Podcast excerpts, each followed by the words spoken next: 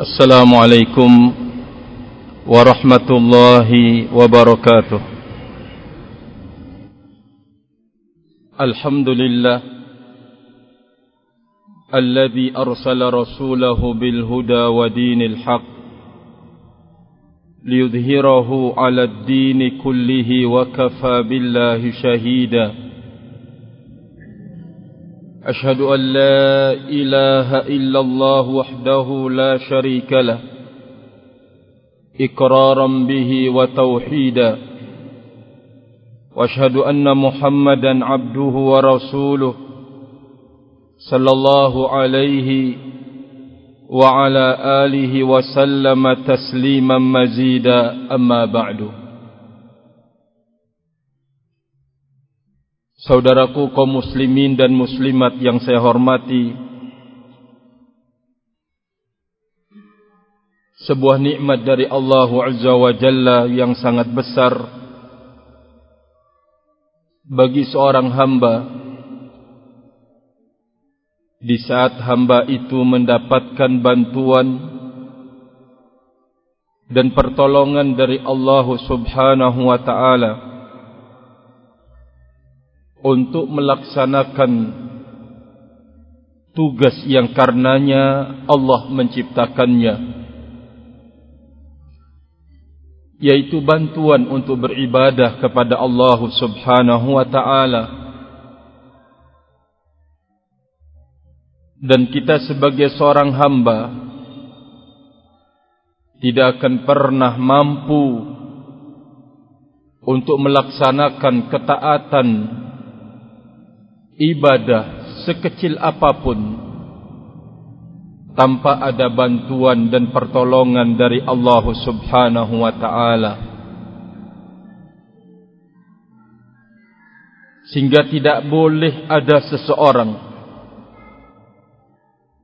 memiliki sifat ujub bangga diri bisa dia bisa melaksanakan kebaikan tidak boleh dia menganggap orang lain di bawah dirinya dengan kebaikan yang dikerjakan. Karena kebaikan yang dikerjakan oleh seseorang itu memang benar-benar bantuan dan pertolongan dari Allah Azza wa Jalla. Inilah sesungguhnya sebagai sebuah rahasia ilmu dan hikmah yang dikandung oleh firman Allah Azza wa Jalla di dalam surat Al-Fatihah Iyyaka na'budu wa iyyaka nasta'in. Hanya kepada mulah kami beribadah dan hanya kepada mulah kami meminta pertolongan maka ada catatan ilmu yang sangat penting yang tersurat dan yang tersirat di dalam ayat ini. Bahwa pelaksanaan ibadah hanya kepada Allah sekecil apapun bentuk ibadah itu tidak akan bisa terlaksana dan terwujud kecuali dengan isti'anah meminta bantuan meminta pertolongan dari Allah Subhanahu wa taala. Maka di saat seorang hamba dibantu dan ditolong oleh Allah Azza wa Jalla untuk melaksanakan kebaikan atau ibadah lalu dia diberikan bantuan dan pertolongan untuk menyelesaikan ketaatan dan ibadah itu itulah sebuah kemerdekaan yang hakiki di dalam hidupnya. Itulah lambang kemerdekaan dia di dalam hidup ini. Lu ada apa? Kenapa di saat seseorang dibantu dan dipermudah oleh Allah untuk membuka ketaatan menjadi sebuah lambang kemerdekaan baik bagi kaum lelaki atau kaum wanita? Jawabannya adalah karena tidak ada satu pun jalan yang mengantarkan kepada ketaatan kepada Allah Azza wa Jalla. Melainkan kita harus berhadapan dengan lawan-lawan yang sangat tangguh di dalam hidup. Yang sangat kuat di dalam hidup. Sehingga butuh kekuatan untuk kita bisa mengalahkannya lawan yang tangguh pertama ada pada diri kita yang disebut dengan hawa nafsu. Ini lawan yang sangat tangguh. Dan kita sebagai orang yang beriman, jikalau punya kejujuran yang tinggi, kita menyadari betapa sering kita kalah, betapa sering kita tumbang dan menyerah di hadapan ajakan dan seruan hawa nafsu kita ma'asyiral muslimin dan muslimat yang saya hormati. Yang kedua adalah lawan yang sangat-sangat tangguh adalah iblis dan bala pasukannya. Syayatin manusia dan dari kalangan jin mereka tidak akan membiarkan ada orang yang dekat dengan Allah Azza wa Jalla maka di saat seorang muslim dan muslimah dibantu dan ditolong oleh Allah Azza wa Jalla maka di saat itulah dia sedang mengibarkan kemerdekaan di dalam hidup. Dari penjajahan hawa nafsunya dan penjajahan iblis dan pasukannya. Kita berharap apa yang kita lakukan pada sore hari ini atau pada malam hari ini setelah kita menyelesaikan tugas besar dari Allah Azza wa Jalla kita mencoba untuk membuka dan mengangkat tugas besar keberikutnya ibadah menuju ibadah yang keberikutnya kenapa?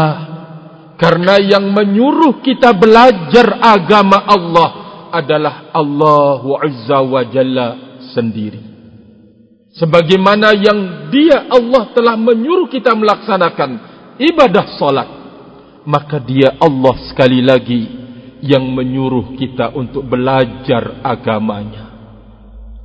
Nabi Ali salatu wassalam mengatakan talabul ilm fariidatun ala kulli muslimin. Menuntut ilmu itu adalah sebuah kewajiban bagi setiap muslim dan masuk di dalamnya adalah muslimah. Allah Azza wa Jalla mengatakan fa'lam annahu la ilaha illallah. Belajarlah engkau wahai Rasul Allah. Berilmulah engkau, fahamilah olehmu kalimat la ilaha illallah. Semoga pada malam hari ini juga di samping kita telah melaksanakan kebajikan ibadah di atas ibadah semoga kita masuk di dalam firman Allah Azza wa Jalla fa idza faraghta fansab. Apabila engkau telah selesai dari melaksanakan tugas kewajiban ketaatan bangkit engkau bangun engkau untuk melaksanakan yang lain kata Allah Subhanahu wa taala memerintahkan nabinya Muhammad sallallahu alaihi wa ala alihi wasallam maka sekali lagi semoga pada malam hari ini kita telah mengibarkan kemerdekaan. Kita berharap ini sebagai modal untuk kita merdeka kembali di saat kemudian kita bergelut melawan lawan yang tangguh di dalam hidup. Di saat kita mampu mengibarkan kemenangan yaitu meraih bantuan dan pertolongan Allah Azza wa Jalla semoga ini sebagai modal untuk kita bisa membuka kemenangan demi kemenangan kita berharap kemenangan ini kita peroleh sampai kita bertemu dan berjumpa dengan Allah Subhanahu wa taala. Allahumma amin. Allahumma amin. Ma'asyiral muslimin dan muslimat yang saya hormati. Terkait dengan pembahasan yang telah lewat. Bahawa hidayah itu mutlak. Miliknya Allah Azza wa Jalla. Hidayah taufik. Dan dia Allah yang akan membagikannya kepada siapa yang dia kehendaki. Sudah kita sebutkan di depan. Tidak ada kedudukan yang akan menentukan sebuah hidayah. Tidak ada keturunan yang akan menentukan sebuah hidayah. Tidak ada posisi yang terhormat yang akan menentukan sebuah hidayah. Mutlak itu adalah milik Allah Azza wa Jalla hidayah taufik. Dan kita telah menyebutkan pada pertemuan yang telah lewat bahwa hidayah itu adalah ilmu dan hidayah itu adalah amal. Sudah kita menyebutkan juga pada pertemuan yang telah lewat. Jikalau seseorang telah mengumpulkan ilmu pada dirinya. Dia mengerti mana yang salah. Dia mengerti mana yang benar. Dia mengerti mana yang hak. Dia mengerti mana yang batil lalu hanya sebatas ilmu saja tidak membuahkan amal maka ini adalah perbuatan yang tercela sudah kita sampaikan pada pertemuan yang telah lewat bahwa ini adalah sifat orang-orang yang maghdub alaihim. Orang-orang yang mendapatkan murka dari Allah Azza wa Jalla. Dia memperoleh ilmu mendapatkan perbendaharaan ilmu tetapi dia tidak mengamalkan ilmunya. Sekali lagi bahwa ini adalah sifat yang disebutkan oleh Allah Azza wa Jalla yaitu al-maghdub orang-orang yang dimurkai oleh Allah Azza wa Jalla. Kedua orang yang berbuat beramal beramal tetapi dia tidak membangun amalnya di atas ilmu. Tadi sudah kita sebutkan bahwa hidayah itu adalah ilmu dan amal maka di saat seseorang berilmu tetapi tidak mengamalkan maka dia belum mendapatkan hidayah bahkan ini merupakan jalan dan langkah orang-orang yang dimurkai oleh Allah Azza wa Jalla. Yang kedua, orang yang berbuat, berbuat dan berbuat. Tetapi tidak membangun perbuatannya di atas ilmu. Maka inilah dia sifat orang-orang yang disebut oleh Allah Azza wa Jalla di dalam Al-Quran adalah ad-dhalin orang-orang yang telah disesatkan oleh Allah Azza wa Jalla.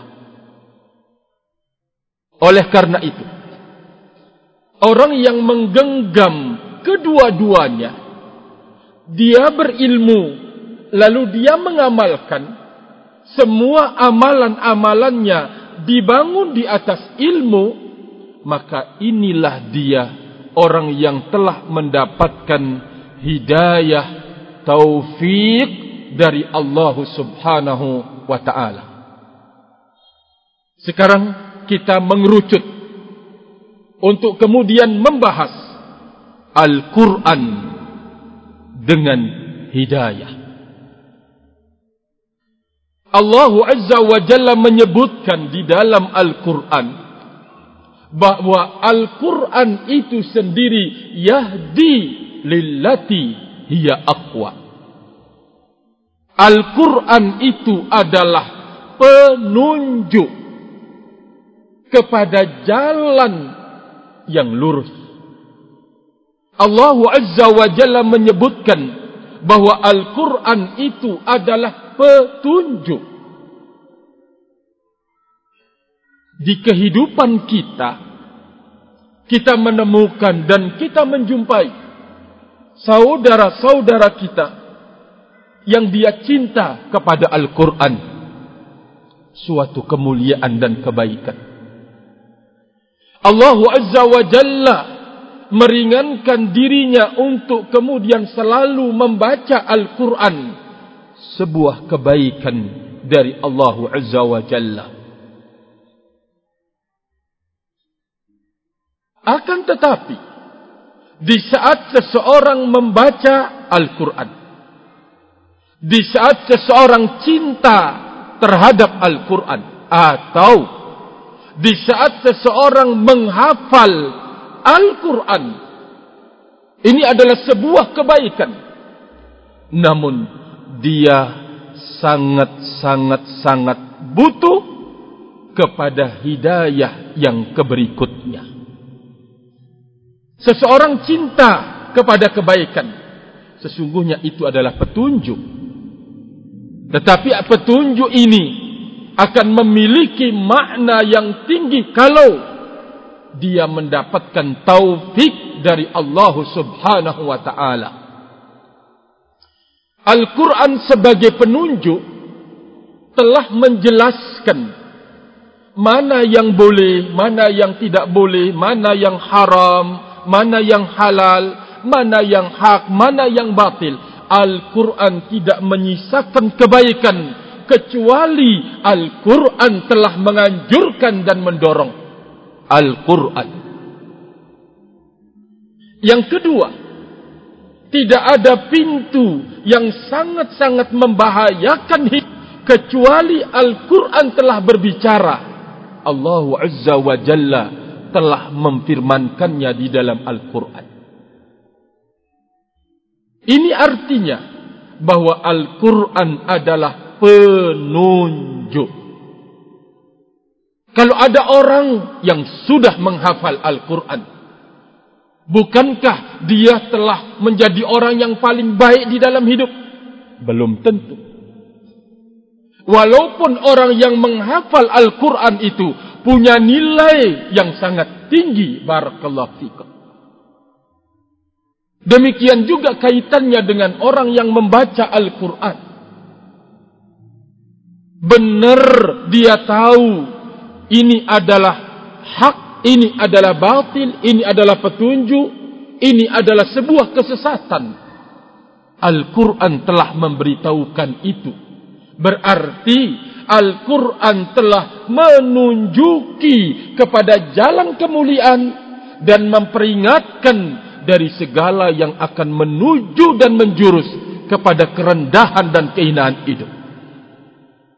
Tinggal persoalannya. Kita mau berjalan di atas bimbingan Al-Quran itu. Dan kita berbuat sesuai dengan arahan Al-Quran yang kita baca dan kita hafal. Itu sangat terkait dengan hidayah taufik namanya. Yang ini hanya pemegangnya dan pemiliknya serta yang berhak untuk membaginya dan kepada siapa yang berhak untuk mendapatkannya. Hanya Allah Azza wa Jalla pemiliknya yang disebut dengan hidayah taufik. Demikian juga kalau ada dai yang menyampaikan ilmu maka dia dikatakan adalah pemberi petunjuk benar. Dia adalah pemberi petunjuk. Pembawa hidayah benar dia adalah pembawa hidayah. Tapi kalau yang membawa hidayah ini menyelisihi perbuatannya dengan apa yang dia sampaikan kaburomaktan indallah. Sungguh amat sangat besar dibencinya dia oleh Allah Azza wa Jalla dan di dalam ayat yang lain oleh kaum mukminin orang yang membawa ojor atau hidayah tetapi dia sendiri yang melanggar hidayah itu. Ma'asyiral muslimin yang saya hormati. Berarti kita semua lapisan yang menjadi dai yang mungkin duduk belajar yang menghafal Al-Quran, yang belajar Al-Quran, yang mengkajinya, dan seterusnya, butuh untuk mendapatkan hidayah taufik dari Allah Azza wa Jalla. Sekarang bagaimana bentuknya? Kalau seseorang itu telah mendapatkan taufik, hidayah taufik dari Allah, kaitannya dengan Al-Quranul Karim. Bagaimana gambarannya? Bagaimana bentuknya? Kita ingat kembali bahawa yang namanya hidayah taufik itu adalah ilmu dan amal. Allah Azza wa Jalla menurunkan Al-Quran sebagai penunjuk. Al-Quran sebagai ilmu. Apa tujuannya diturunkan? Apakah diturunkan untuk dibaca huruf-hurufnya? Untuk dihafal ayat-ayat atau surat demi surat? Ataukah ayat Al-Quran itu diturunkan untuk apa? Maka jawabannya adalah Al-Quran itu diturunkan untuk diamalkan. Walaupun seseorang tidak menghafal Al-Quran. Tetapi dia mengamalkan isi kandungannya. Maka dia lebih baik dari orang yang menghafalnya. Tetapi banyak penentangan dan penyelisihan di dalam hidupnya. Orang yang tidak menghafal Al-Quran. Tetapi dia mengamalkan isi kandungannya. Ketika ketemu kepada pembicaraan tentang Tauhidullah dia kaji, dia dalami, dia amalkan. Allah memperingatkan tentang kesyirikan. Dia berupaya untuk menjauhkan diri dan membebaskan diri darinya. Kemudian ada halal dan ada haramnya. Dia berupaya untuk kemudian melaksanakannya. Walaupun dia tidak menghafal Al-Quran. Maka orang inilah yang dimaksud orang yang faqih orang yang berilmu, orang yang paling baik dan Allah inginkan padanya kebaikan.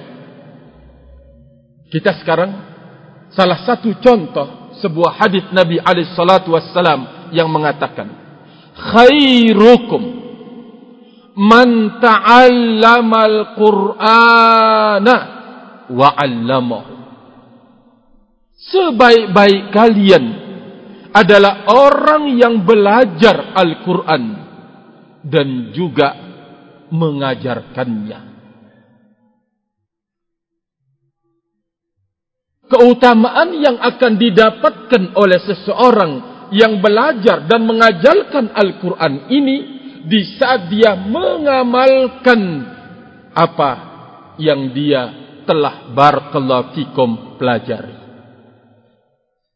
Mungkin kalau ada di depan saya sarjana hukum, tentu dia telah banyak belajar tentang hukum-hukum. Dia hafal bahkan. Lalu kemudian dia mencoba mengamalkan sesuai dengan kemampuan yang ada pada dirinya. Dia bisa membimbing orang lain ketika salah dan menyelisih hukum yang dia telah pelajari. Kalau dalam urusan kehidupan dunia yang mungkin secuil dengan sarjana hukum itu kita peroleh, kita semangat untuk mengkajinya, maka tentunya kaitannya dengan urusan keselamatan dunia dan akhirat harus lebih kita bersemangat untuk mengkaji dan mendalaminya.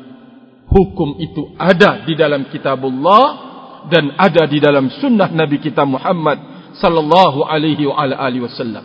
Maka sampailah kita kepada kesimpulan. Hidayah taufik kaitannya dengan Al-Qur'an yaitu di saat orang belajar Al-Qur'an dia mengamalkan apa yang itu merupakan bimbingan-bimbingan Al-Qur'an. Inilah dia.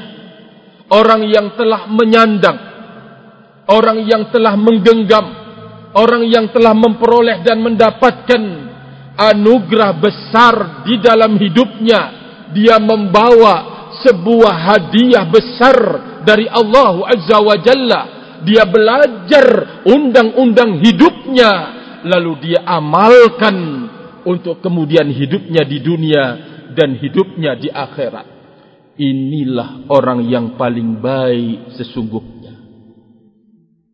Inilah dia orang yang diharap-harapkan keberadaannya di tengah-tengah kaum muslimin.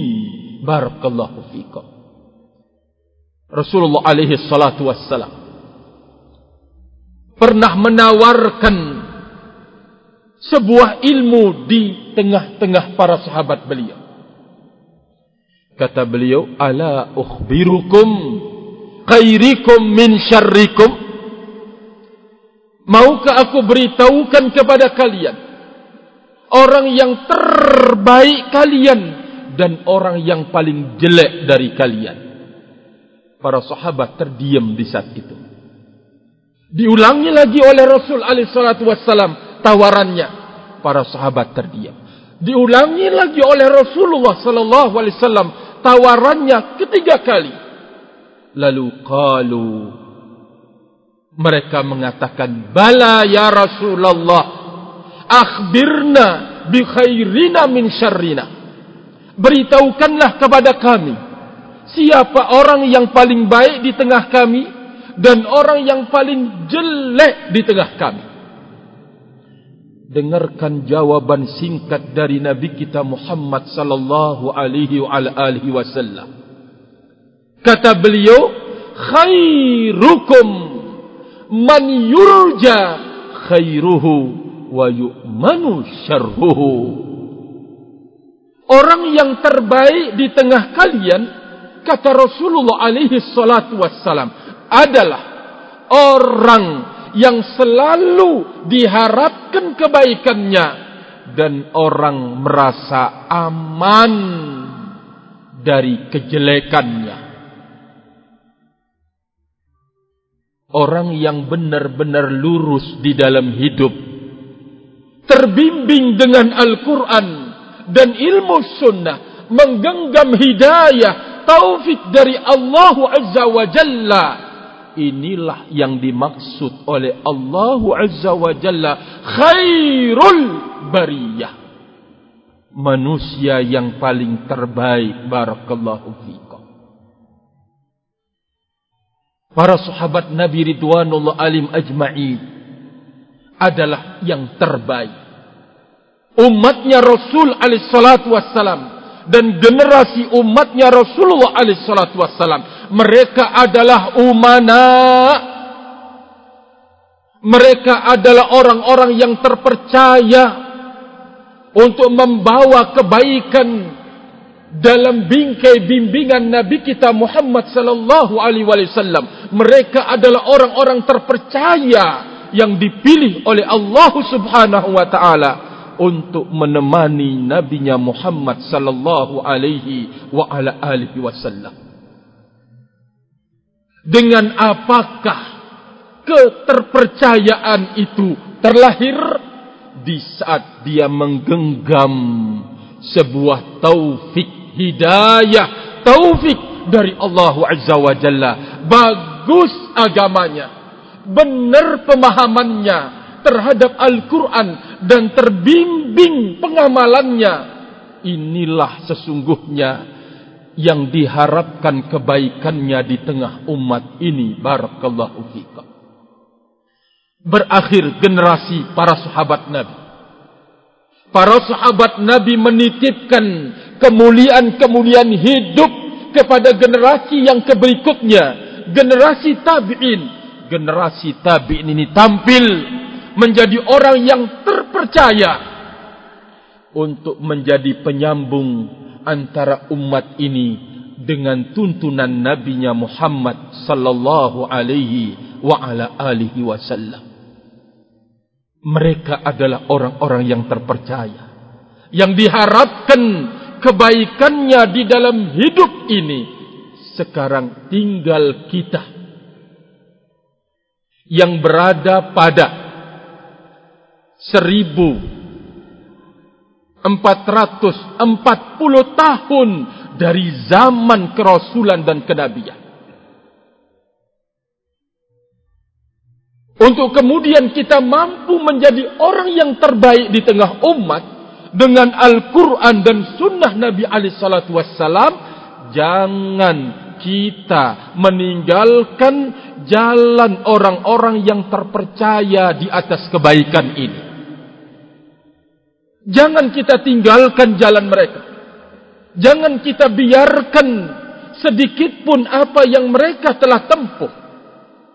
Karena kebaikan itu dibuka oleh Allah Azza wa Jal di saat seseorang itu benar-benar mengikuti jalan generasi pertama umat ini yaitu para sahabat Nabi Ridwanullah alaihim ajma'in. Dari sini kita mengukur diri ketika kita beramal, ketika kita berbuat, ketika kita mau menggerakkan badan ini ke dalam sebuah ketaatan, coba cari ilmunya. Adakah bimbingan dari Allah Azza wa Jalla dan Rasulnya Muhammad sallallahu alaihi wasallam? Karena kita ingin berjalan di atas taufik dan hidayah dari Allah Azza wa Jalla, kita mencoba untuk mencarinya. Kalau mungkin susah dan sulit kita mencoba untuk mengkaji adakah dari kalangan para sahabat Nabi ridwanullah alaihim ajmain yang melakukan seperti yang saya lakukan. Kita kepingin untuk kemudian menjadi orang yang terbaik dalam hidup kita ini barakallahu fikum. Kita coba belajar jangan sampai maaf-maaf dalam bahasanya al-Imam Ibnul Qayyim rahimahullahu taala dalam bimbingan beliau jangan ridha terhadap apa yang sudah kita ukir dari kebaikan. Kalau seseorang sudah ridha terhadap dirinya bahwa dia telah berbuat, dia telah beramal, dia telah ini, maka dia tidak akan pernah mau melakukan koreksian terhadap amalnya. Dia tidak pernah akan mau untuk melakukan koreksian terhadap amal yang telah dilakukannya dan yang telah dikerjakannya. Kalau seseorang itu riba terhadap amalan-amalan kebaikan yang sudah dia kerjakan. Coba kita lihat. Apakah para sahabat di masa yang silam, inikah akhlaknya, inikah adabnya di saat mereka mampu mewujudkan amal-amal besar di dalam agama. Ternyata tidak. Di belakang amal besar yang mereka lakukan, ada kekhawatiran, ada ketakutan, ada kengerian. Jikalau amal kebaikannya itu tidak diterima oleh Allah Azza wa Jalla. Mereka lakukan koreksian. Betapa sering kita mendengarkan tangisan atau mendapatkan informasi dan berita kalau Umar setelah mendapatkan kemenangan kemenangan kemenangan kemenangan ternyata banyak meneteskan air mata padahal sudah mampu berbuat yang sangat besar di dalam agama ini karena kekhawatiran dan ketakutan jikalau amal besar itu tidak dinilai oleh Allah Subhanahu wa taala.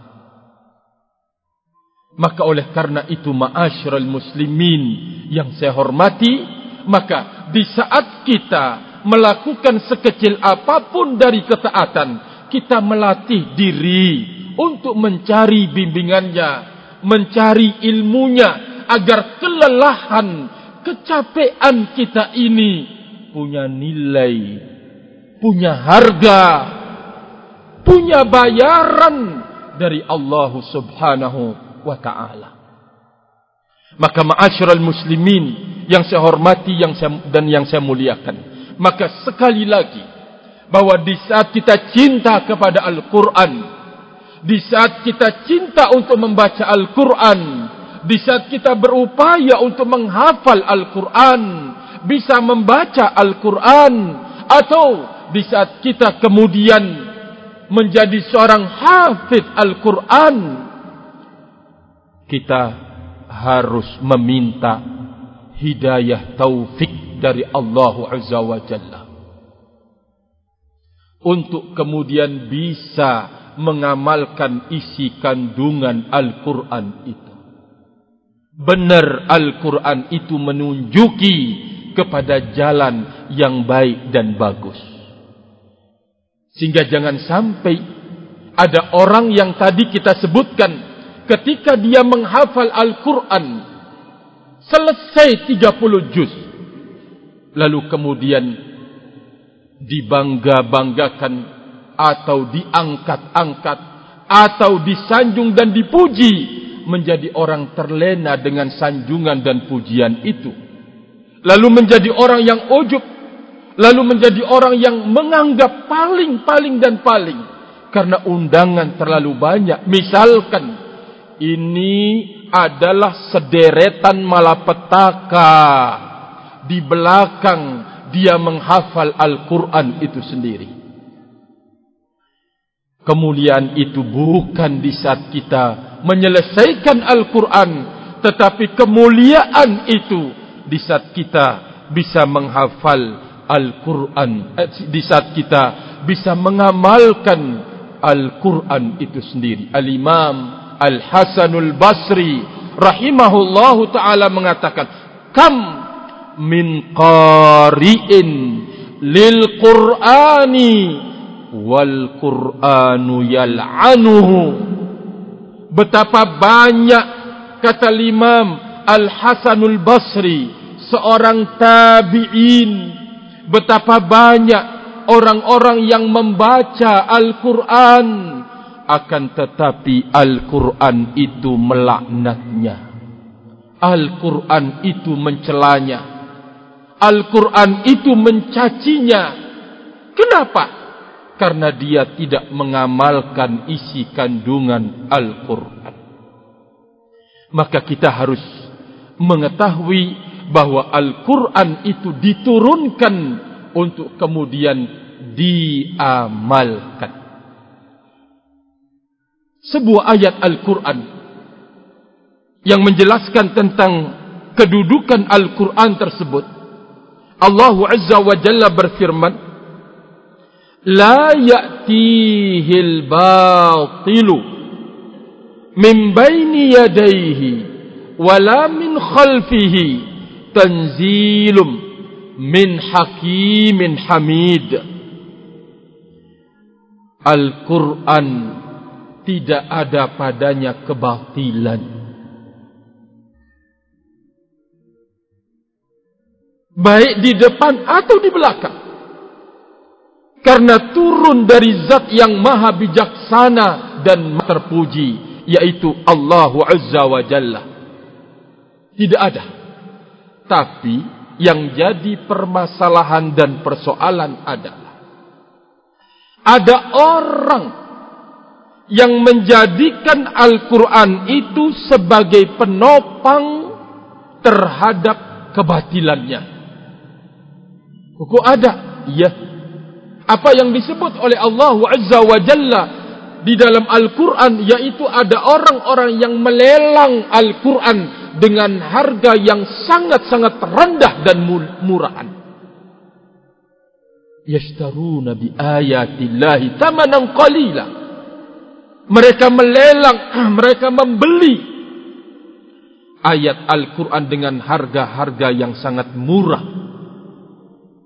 Ada orang Salah satu contoh. Kita pernah mungkin mendengar ada orang yang menamatkan solatnya. Menamatkan solatnya. Dia membawakan dalil juga dari Al-Quran. Apa itu dalilnya?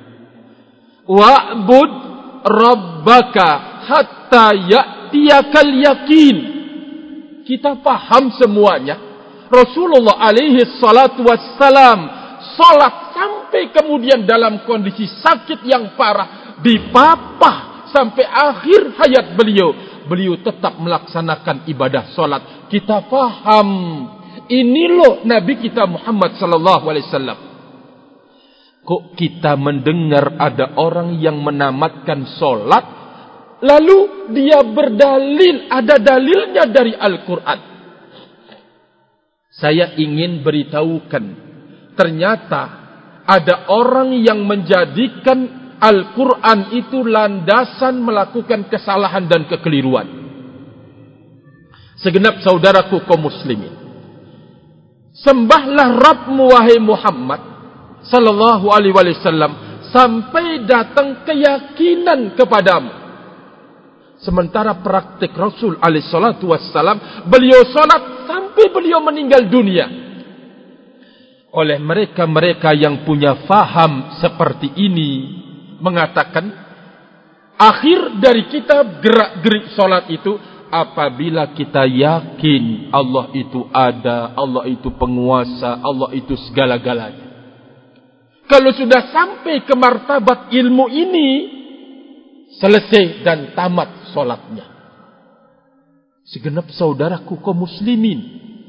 Sementara Allah mengatakan tidak ada kebatilan sedikit pun di dalam Al-Quran. Ternyata manusia itulah yang berupaya untuk kemudian menjadikan Al-Quran yang benar menjadi landasan sebuah kebatilan. Ya, terakhir contoh yang mungkin sedang ngetren yaitu di saat muncul faham-faham radikal mengkafirkan saudara semuslim jangan kita menganggap bahwa mereka ini enggak punya hujah ideologi yang salah ini dibangun dengan penuh manipulasi dengan dasar ayat-ayat Al-Quran. Gimana contohnya? Contohnya Barakallahu Fikum yang dijadikan sandaran untuk kemudian membenarkan ideologi mengkafirkan saudaranya semuslim lalu menghalalkan darahnya membunuhnya adalah jihad yaitu inil hukmu illa lillahi tidak ada hukum kecuali miliknya Allah. Maka di saat di negeri kita Indonesia ini atau di negeri-negeri lain menurut mereka tidak berhukum dengan hukum Allah, maka mereka berada di dalam status halal darahnya untuk ditumpahkan. Ini adalah salah satu contoh yaitu melariskan ideologi yang sesat dan batil dengan ayat-ayat Al-Quran. Maaf-maaf jadi laris. Karena memang muslimin ini cinta kepada Al-Quran. Maka oleh karena itu, kita yang cinta kepada Al-Quran ini harus minta hidayah taufik dari Allah Azza wa Jalla. Bentuk hidayah taufik dengan Al-Quran kita bisa mengamalkan isi kandungan Al-Quran dengan benar walaupun kita tidak mengamal, tidak menghafalnya. Masyarakat muslimin yang saya hormati mungkin ini yang bisa saya sampaikan pada kesempatan kali ini. Tentunya semoga ada manfaatnya buat diri saya dan segenap saudaraku kaum muslimin dan muslimat yang saya hormati wallahu taala alam bisawab wa akhiru da'wana anil hamdulillah subhanakallahumma bihamdika ashhadu an la ilaha illa anta astaghfiruka wa atubu ilaik wassalamu alaikum warahmatullahi wabarakatuh